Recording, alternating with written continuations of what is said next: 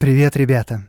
С вами Аксенов Андрей, и это подкаст «Закат империи» студии «Либо-либо». Я рассказываю поразительные истории о людях, которые давно умерли, и о временах, которые никогда не вернутся. Революция, секс, наркотики и панк-рок в Российской империи.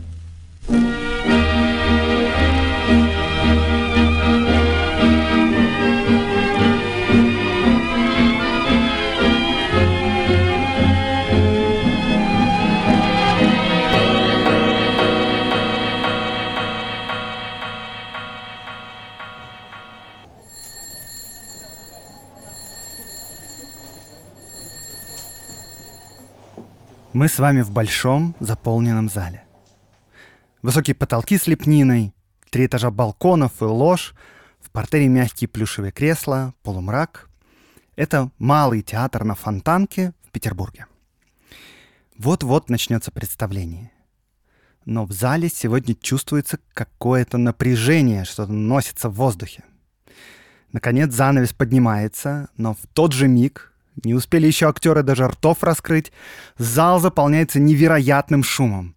Свист, грохот, издевательское мяуканье, слышны крики «Долой!» и «Суворин, подлец!» Кто-то в портере даже встает на стул и что-то вопит. И непонятно даже, то ли это он кричит разбушевавшейся публике, то ли актерам. Кто-то из актеров на сцене поднимает руку, и зал вдруг затихает, но через мгновение опять наполняется ревом. Наконец, занавес опускается. В зале полный бедлам. Многие бинокли направлены в одну из лож, а там сидит прима этого театра, Лидия Еворская, и, кажется, она улыбается. Но почему она не за кулисами? Она что, не будет выступать? В портере слышно, как прилично одетый гражданин с возмущением говорит «Чёртовы жиды!». Проходит несколько минут, и занавес поднимается снова — Актеры выходят на сцену и невозмутимо начинают пьесу. Их опять встречает шквал криков и свиста, но актеры продолжают выступать. И тогда на сцену начинают лететь веера, бинокли и, и кажется, даже какие-то овощи. Наконец в зале появляется полиция. Спектакль объявляется оконченным, так толком и не начавшись. А зачинщиков и самых ярых крикунов задерживают, э, всего задержали около 70 человек. Впрочем, бардак на этом не заканчивается. Публика, в основном студенты, вывалившись на набережную Фонтанки, продолжают что-то кричать полиции и казакам, э, роняя шапки и теряя галоши. На следующий день столичные газеты вышли с разными кричащими заголовками. Например, «Вчерашний Гевалд в Малом театре» или «Пантомима контрабандисты», контрабандисты, потому что так называлась скандальная пьеса, а пантомимой она была названа потому, что ни одного слова актеров в зале расслышать не удалось. Впрочем, нам тут надо остановиться, а то, боюсь, у вас уже каша в голове. Из-за чего произошел скандал? Причем тут евреи? Почему ведущая актриса была не на сцене, а в зале? И вот Суворин, про которого кричали, что он подлец, это тоже кто? А, ну, в общем, давайте разбираться.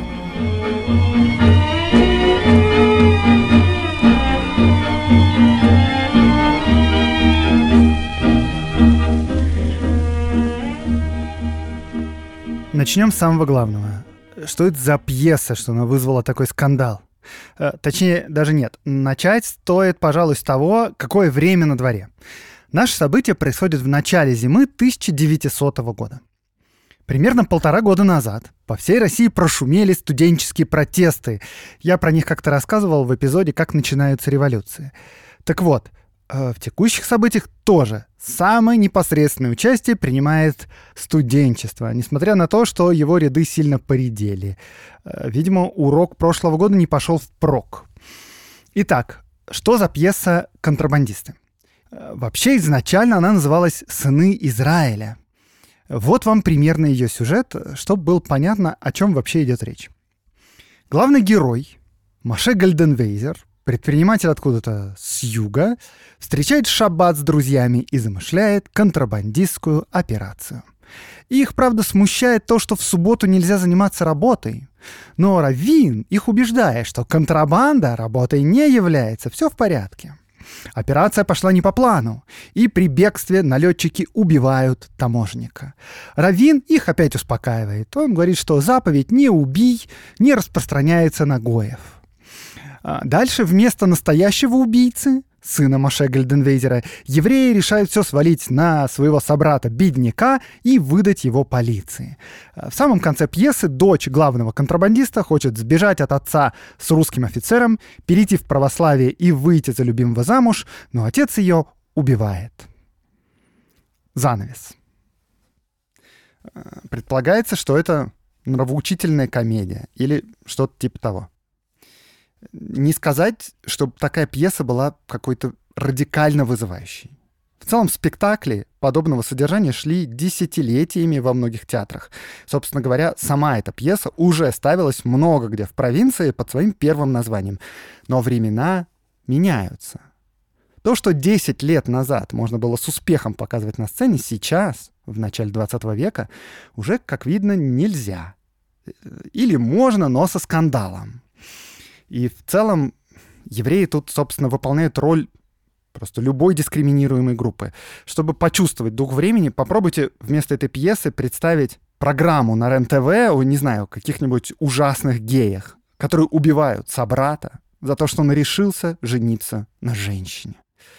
А, но ситуация еще интереснее, потому что эту пьесу написал, собственно, еврей. Его звали Савелий Эфрон, он, кстати, был родным дядей Сергея Эфрона, мужа Марины Цветаевой. Так вот, этот Савелий Эфрон перешел в православие и подрабатывал на патриотической ниве. И если продолжить мою не очень корректную аналогию, то вот эту нашу передачу на РЕН-ТВ об ужасных геях должен был бы вести Антон Красовский. Ему, понятное дело, можно доверять. Он же, собственно, и сам открытый гей. Так вот, пьеса эта Э, надо сказать, в оригинальном своем виде не имела шансов попасть на петербургскую сцену. Слишком низкопробная. Поэтому довести ее до ума взялся столичный специалист Виктор Крылов. Личность в театральных кругах довольно известная. Он славился тем, что мог из любой писанины сделать современную постановку. Работал во всех возможных жанрах, неважно, мог либеральную обличительную пьесу написать, а мог прогосударственную. Просто хороший профессионал. А, в то время в театральных кругах даже было выражение «окрылить пьесу». Крылов умудрялся окрылять даже повести Тургенева и Достоевского. А, писатель Плещеев даже как-то утешал молодого Антона Чехова вот такими вот словами. «Публика наша слишком привыкла к шаблону, крыловщине и нового, не рутинного не любит, особливо, если это новое, тонко. Короче, после работы Крылова у нас в руках теперь крепко сбитая комедия, можно и в столице поставить. А еврейское происхождение первого автора как бы добавляет ей остроты. Так, э, с пьесой разобрались, теперь надо поговорить о Суворине. Помните, там в театральном зале кричали «Суворин, подлец!» И, может быть, вы помните эту фамилию. Это же медиамагнат, владелец газеты и издательства «Новое время», прогосударственный редактор. А, Причем тут он? А при том, что именно Суворин и был владельцем театра. Да, помимо газеты, журналов, издательства и фирменных магазинов, в структуру его медиахолдинга входил театр. И надо понимать, что театр тогда — это не то же самое, что сейчас — ну, то есть технически это то же самое, но как социальное явление совсем другое. И чтобы разобраться в этом, я приглашаю вас в рубрику «Как это устроено», которую я делаю вместе с партнером подкаста, с провайдером облачной инфраструктуры компанией Selectal.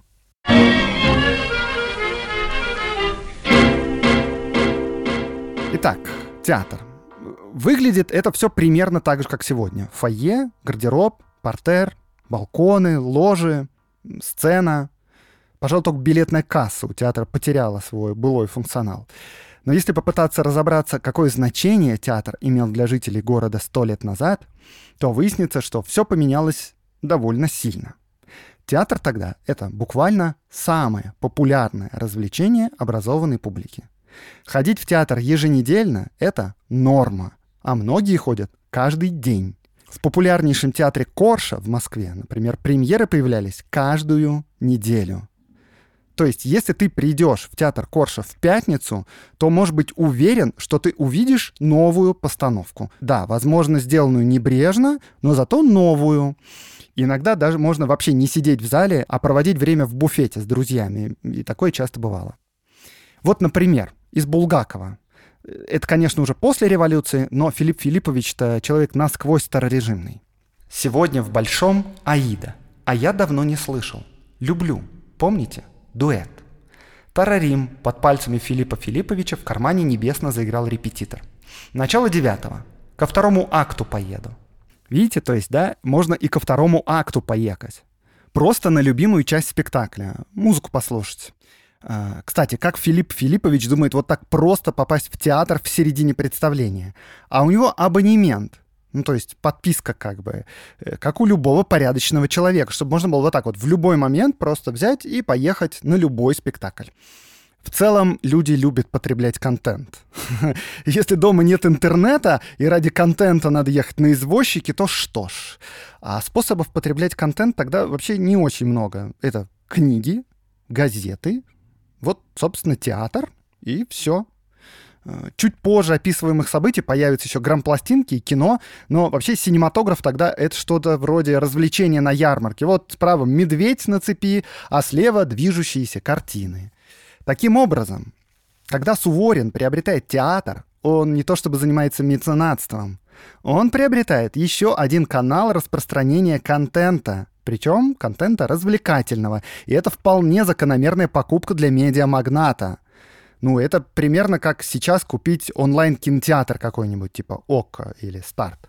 И сегодня, и сто лет назад, создание визуального контента — самое технически сложное дело. Только сегодня, как для работы с графикой, так и для распространения контента, нужна еще и IT-инфраструктура.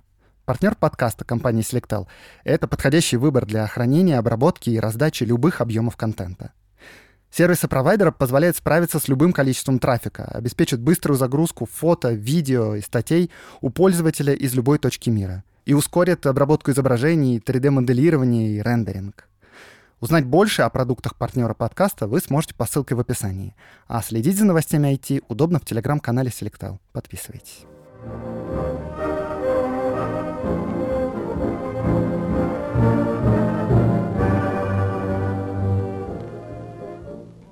1895 году Суворин стал одним из акционеров литературно-артистического кружка Гнедича. Потом у графа Апраксина арендовали здание Малого театра, и начиная с этого времени Суворинский театр стал довольно заметным культурным явлением в Петербурге, таким крепким, неплохим театром. В репертуаре есть и пьесы современных драматургов, и разных заслуженных, там, от Островского до Метерлинка, но в целом без экспериментов. И свои пьесы, конечно, ставят тоже. В театре играли довольно заметные актеры и актрисы, например, Лидия Еворская. Она, пожалуй, была главной звездой. Любовница Лидии, писательница Татьяна Щепкина-Куперник, писала про нее вот так. Она была очень интересна. Не красавица, но лучше – Великолепная фигура. Помню, один из моих приятелей, увидав ее в первый раз, сказал «Поступь выдает богиню». Большие серо-голубые глаза, золотистые волосы, нервная улыбка большого, но прекрасной формы рта – все это делало ее обаятельной на сцене. Мешал глухой, рисковатый тембр голоса, негибкого, со странной хрипотой, но поклонники прощали его. Э, сейчас, мне кажется, и голос такой вызывал бы восхищение, такой, да, с хрипотцой. Его бы называли сейчас сексуальным. Лидия Еворская хотела быть звездой и, кажется, хорошо знала, как этого добиться. Например, в Петербурге, в отличие от Москвы, театральные критики любили принимать подарки. И вот известно, что Еворская использовала такие возможности. Когда она работала в Москве, до того, как приехала в Суворинский театр, у нее был роман с директором театра, с тем самым Коршем, кстати говоря, у которого в пятницу были премьеры. И одновременно роман был еще с Антоном Чеховым. И говорили даже, что рассказ «Ариадна» написан именно с нее. Еворская в Москве, когда работала в театре Корша, была уже довольно известной актрисой. И, кстати, в Москве она привыкла немного к другой публике потому что в питерский Суворинский театр все-таки по большей части ходят господа почтенные, консервативные, разные старички-сановники, дамы в бриллиантах, офицеры. И вот Еворская, преодолев сопротивление Суворина, для бенефиса своего выбрала современную пьесу «Принцесса Греза» Растана. В театре мало кто верил в успех постановки. Слишком современная пьеса. Ну, и не верил никто в театре, потому что, скорее всего, в успех не верил сам хозяин театра. Но успех превзошел все ожидания. В Петербурге после этого спектакля появился шоколад «Принцесса Греза», духи «Принцесса Греза». Издание пьесы разошлось огромным тиражом, и Суворин зауважал свою актрису. Хотя независимые критики, в общем, со скепсисом относились к ее способностям и говорили, что недостаток таланта она восполняет чувственностью. Но это определенно была одна из самых популярных актрис страны. Еще Еворская, переехав в Петербург, вышла в скорости замуж за гвардейского офицера князя Боретинского и стала вращаться в высшем обществе. Короче, жизнь удалась. А Боретинский, между тем, тоже непростой человек. Он в 1899 году то есть за год до нашей истории, начал издавать газету «Северный курьер». Причем статьи в нее писали, например, Струве и Туган Барановский. Вы их, может быть, не помните, они в подкасте появлялись, но, в общем, я бы сказал, что это даже не либералы, это прямо марксисты. Причем самые известные и популярные марксисты в стране.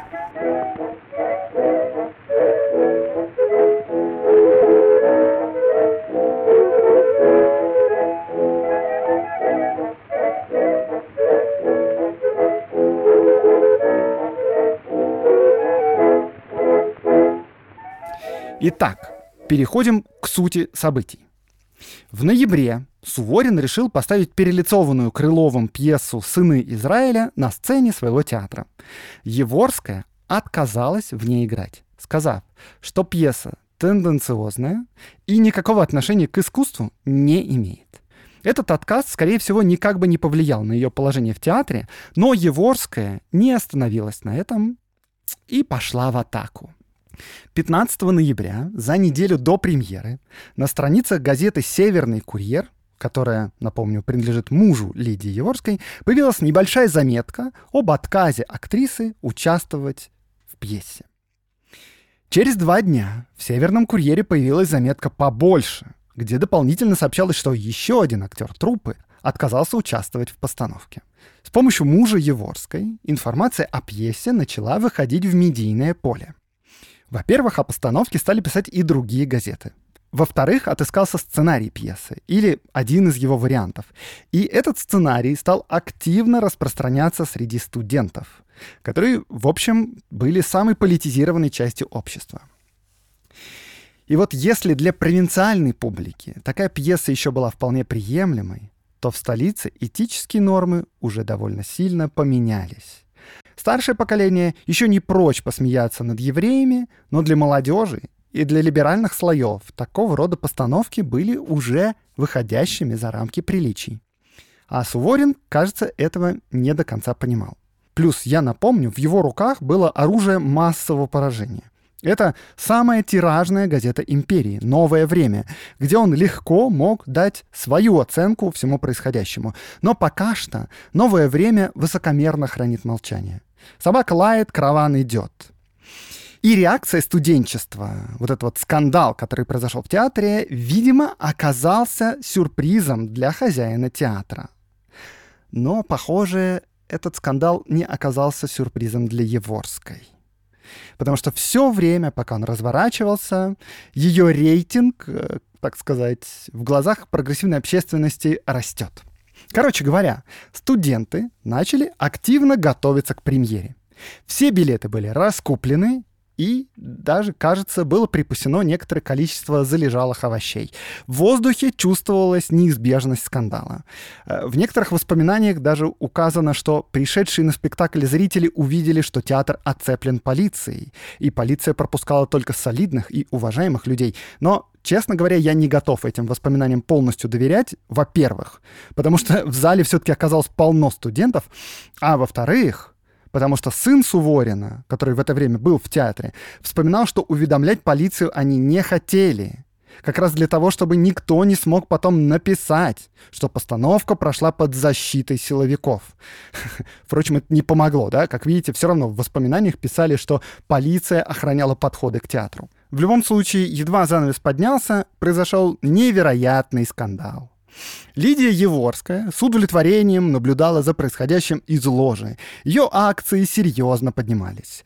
Ариадна Тыркова, либералка и феминистка, тоже была там. И вот как она оценивала происходящее.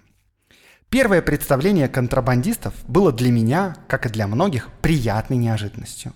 Правда, было много евреев, много молодежи. Одни протестовали из личного чувства, другие, хотя и от бескорыстного, но все-таки чувства, а не сознания. Но были и взрослые сознательные протестанты. Принц Ольденбургский с любопытством разглядывал через барьер царской ложи разбушевавшийся портер. Ему как будто хотелось сказать «Так вот вы какие, когда рассердитесь». Подобного рода бедлам на постановках в России произошел впервые. До этого ни разу ничего подобного не случалось. И тем сильнее был шок. Сам Суворин, кажется, не готов был поверить, что люди вот просто так, безо всякой организации сверху, были готовы протестовать против юдофобии. Он прямо обвинял в скандале Еворскую, ее мужа, князя Боретинского, и главреда князя Боретинского Арабажина. Арабажин развозил свистки, сирены, места в театре студентам, курсисткам, фельдшерицам. Шум стоял невообразимый. Под этот шум игралась пьеса. На сцену кидались биноклями, калошами, яблоками. Еворская сидела в крайней ложе вместе с Мордовцевым, Арабажиным и мужем своим. На следующий день несколько газет обсуждали произошедшее, занимая весь спектр позиций. Северный курьер газета Боретинского, в подробностях смаковал скандал и восхищался гражданским мужеством студентов. «Новое время» писала более спокойно, намекая между строк, что единственными выгодоприобретателями была, собственно, Еворская и ее муж, владелец газеты, которая появилась всего год назад. И газета эта большой популярностью до скандала не пользовалась. Но дальше всех, кажется, пошел петербургский листок. Вот я вам цитирую. В портере, ложах, в галереях везде чернели типичные, характерные еврейские лица. В коридорах театра, в вестибюле, возле театра на улице блуждали, как заговорщики, чего-то ожидавшие, на что-то надеявшиеся, сыны и дщери Израиля. Сцена театра для евреев превратилась в базарную площадь, на которую они выбрасывали, что им попадалось под руку. Актеры и актрисы стали жертвами кагальной затеи. Чтобы положить конец владычеству скандалистов из евреев, не желающих, чтобы на сцене выводились отрицательные иудейские характеры, следовало бы поставить контрабандистов еще несколько раз. Иначе вместо сынов Израиля будет торжествующий Израиль. То есть крайняя позиция спектра была такой. Это все заговор евреев. И вот эта статья петербургского листка только разожгла страсти. Оскорбленное в лучших чувствах студенчество собралось на сходку. Решили там, что все, кто участвовал в протесте, подпишут письмо и укажут там свое имя и фамилию, чтобы все увидели, что протестующие не были евреями, по крайней мере, в основной своей массе как это наивно, замечу тут я в скобках, потому что защитники пьесы, конечно, будут стоять на своем, даже если их лично просто познакомить со всеми протестующими. Э, да, это было наивно, но вместе с тем это было и смело. Во-первых, несколько человек было арестовано прямо на спектакле.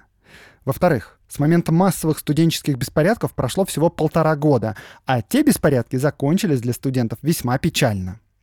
А тут они, смотрите, пишут письмо, где в открытую подписываются своими именами и фамилиями. Еще, помимо этого письма, студенты написали другое письмо, уже ректору, чтобы он подал жалобу на полицию за неправомерное применение силы, а еще студенты попросили, чтобы Суворина исключили из Союза писателей. Естественно, появились и другие студенты из противоположного лагеря, так называемые академисты и белоподкладочники – они, в свою очередь, написали письмо в поддержку Суворина и извинились за своих невоспитанных собратьев. Во всяком случае, у полиции, говорили они, не было другого выхода. Полиция была обязана прекратить общественные беспорядки, и это звучит вполне логично. Надо сказать, что к этому моменту среди студентов уже забыли о евреях, и основная линия дискуссии пошла вокруг произвола силовиков, и уже начали, как полтора года назад, появляться требования об университетской автономии. Короче, фронт борьбы расширялся. К этому моменту Суворин понял, что пора выводить крупный калибр, поскольку конфликт явно превратился в медийный. А на этом поле Сувориным тягаться было сложно. В «Новом времени» вышла статья про сходку студентов. Вот что там говорилось. Эта сходка — сходка евреев. На сходке ораторствовали почти сплошь евреи. Председатель сходки – типичный еврей, который не позволял говорить русским, а представлял это право исключительно евреям и тем русским, которых первые успели соблазнить. А выводы из этой статьи были такими. Суворин не обязан спрашиваться евреев, нравится ли им та или другая пьеса.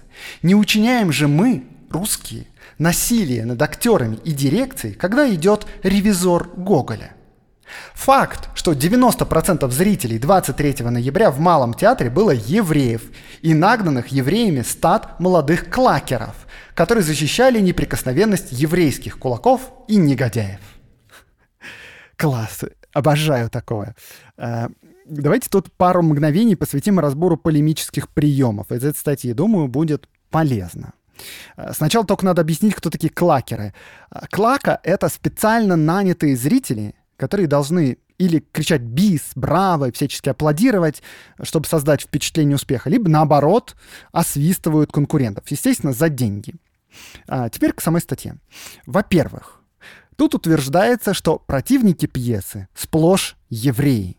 И им не понравилась пьеса не из-за каких-то там этических принципов, а просто потому что наших обижают. С той стороны только враги и не наши, а наши все за нас.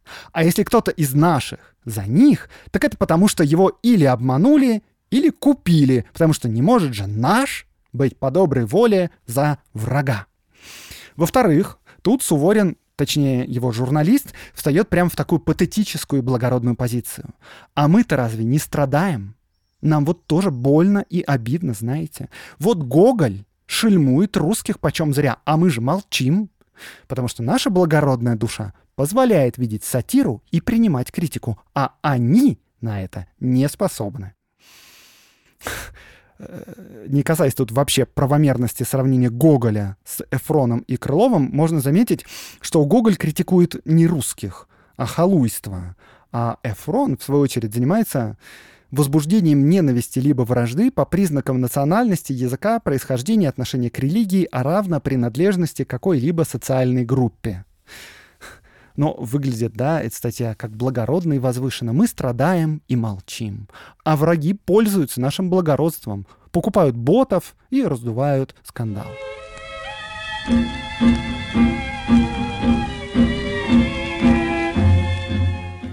Это очередной выпуск подкаста «Закат империи» о евреях.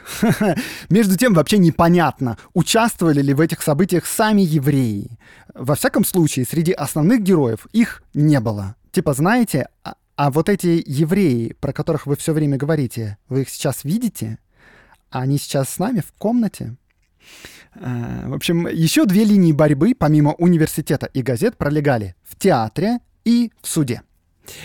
Пятерым участникам беспорядков дали 7 суток, а 70 — 5 суток. Что же касается театра, то остальные актеры труппы написали Суворину заявление, что не желают больше работать с Еворской. И Суворин сначала им сказал, что не собирается выгонять приму по политическим причинам. Скандал скандалом, но мы все профессионалы, давайте друг друга уважать. Один из актеров, однако, аргументировал так. Мы, наверное, не знаем, какое участие Еворская принимала в устройстве скандала и принимала ли она какое участие. Допускаю, что она никакого участия не принимала. Но когда в нас бросали яйцами, галошами и биноклями, она должна была прийти к нам и сказать «Вас, моих товарищей, невинно оскорбляют, и я хочу быть вместе с вами». Вместо этого она сидела в ложе и принимала рукоплескание от тех самых людей, которые нас оскорбляли.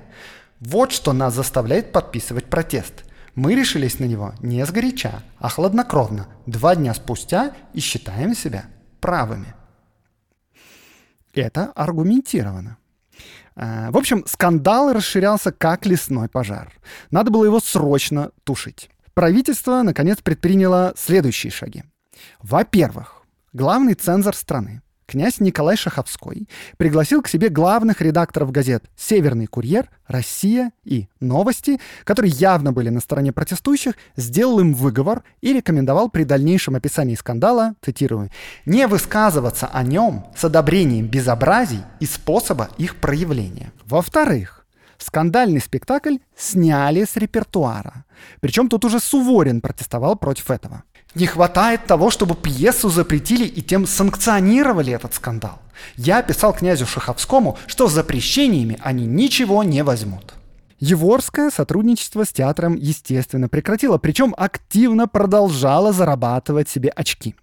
Журналист Влас Дорошевич написал по этому поводу язвительную колонку, описывая в красках, как Еворская, мучительно сжимая свои руки, говорит своим потрясающим голосом «Я пострадала, я жертва мщения. Обо мне больше не пишет новое время. Э, Дорошевич на это замечает. До сих пор писали только тогда, когда вы играли. А теперь, оказывается, будут писать даже тогда, когда вы не будете играть. Шла пьеса такая-то. Госпожа Еворская не играла и была очень хороша. Сотни раз вы играли плохо, а новое время писало, что вы играли превосходно. Театр был пуст, а новое время уверяло, что он был переполнен. Теперь вы играли, а новое время об этом не сообщило. Что же случилось особенного? Оно лишний раз утаило от публики истину относительно вас. Тем временем на студенческом фронте не унимались. Через два дня после издевательской статьи в «Новом времени» на сходку собралось, по некоторым сведениям, до двух тысяч студентов. Мне в это, откровенно говоря, не верится, но пусть. Там переизбрали председателя, потому что старый председатель по фамилии Тагеев обвинялся в семитском происхождении, хотя был грузин. Избрали нового председателя со вполне русским лицом и фамилией Бориса Райкова, э, чтобы никто не мог сказать, что протест организован евреями, и написали очередное открытое письмо для прессы. Студенты все пытались доказать, что они не евреи, хотя доказывать это было более-менее бессмысленно. Те, кто читал либеральные газеты, и так все понимали. А те, кто читал «Новое время» и «Петербургский листок», верить «Северному курьеру» не собирались. А журналистам же «Нового времени» и «Петербургского листа» было положительно наплевать, кто там был зачинщиком по национальности. Потому что по всему происходящему видно, что организовывать это могли только евреи. О чем можно разговаривать? Самое главное тут то, что для Суворина и вообще для публики оказались сюрпризом новые правила, которые ставит общество перед театром и газетами. Оказывается, постановка в театре может вызвать этические споры. И найдутся люди, которые потребуют от дирекции театра эту постановку снять. Для Суворина, старого либерала, это я без иронии сейчас говорю, это было полным сюрпризом. То есть Общество, которое вроде как протестует против цензуры, начинает устанавливать свою цензуру. Как это вообще возможно? И Суворин решился даже пойти против прямого запрещения властей. Через неделю или две после скандала он пригласил к 7 часам вечера в театр всех актеров, занятых в спектакле «Контрабандисты». Когда те прибыли, он велел им гримироваться для отмененной пьесы, причем держать все в секрете. За минуту до поднятия занавеса авансцены было объявлено, что вместо назначенной пьесы пройдут контрабандисты. Не желающим видеть постановку предлагалось пойти в кассу и вернуть деньги за билеты, и вышло из зала всего несколько человек, поскольку театр был, как обычно, заполнен почтенной консервативной публикой. Спектакль этот прошел с большим успехом. Сын Суворина позже в воспоминаниях оправдывался. Контрабандисты – простая, бытовая пьеса из еврейской жизни маленького пограничного городка. Ничего в этой пьесе специфически еврейского нет. Такие же типы, такие же взаимоотношения между ними, между бедностью и богатством, встречаются на каждом шагу, с меньшими вариантами в ту или другую сторону, в каждой другой нееврейской среде. И если автор изобразил еврейскую среду, то только потому, что он сам еврей, знает свой народ, из которого он вышел, что дало ему возможность не погрешить против художественной правды в обрисовке типов и событий, ибо художественная правда должна быть превыше всего.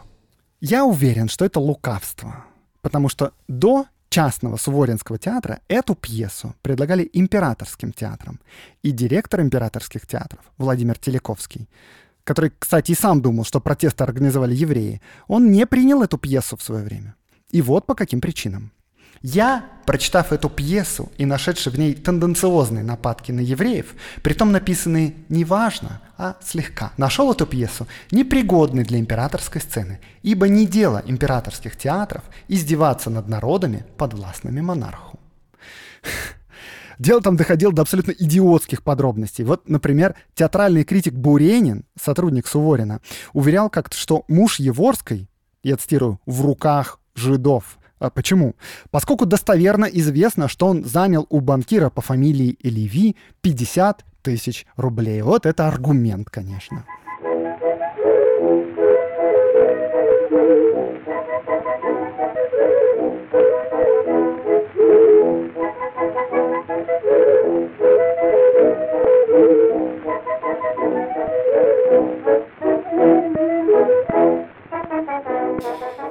Общем, из этой ситуации максимальные дивиденды, кажется, получила только Еворская с мужем. Газету «Северный курьер», которая так удачно хайпанула на скандале, закрыла управление по делам печати. Но муж открыл новый театр, который так и назвали «Новый», и где примой была Еворская. Театр этот от недостатка посетителей не страдал театр Суворина приобрел дурную репутацию, точнее даже, ну, немного более одиозную, чем у него была до этого. Отказаться сотрудничать с этим театром среди прогрессивных драматургов теперь считается делом правильным. Вот, например, Максим Горький, отказываясь давать театру Суворина пьесу «На дне», объяснялся так. «Пьесу мою театру, в котором ставят контрабандистов и прочую мерзость, не дам». Но контрабандистов, впрочем, продолжали ставить провинции. И теперь уже везде по стране считалось хорошим тоном попротестовать на постановках в местных театрах. И вот таким образом активные протесты против различных культурных инициатив, вплоть до срыва спектаклей, получили легитимацию.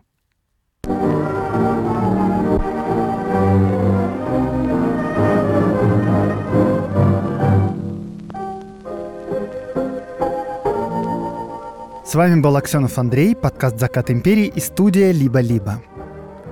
Этот выпуск помогали готовить редактор Катерина Серебренникова, фактчек Никита Дешевых, работа со звуком Олеся Бутенко. Подписывайтесь на Patreon и на Бусти, это меня очень поддерживает. До встречи через неделю.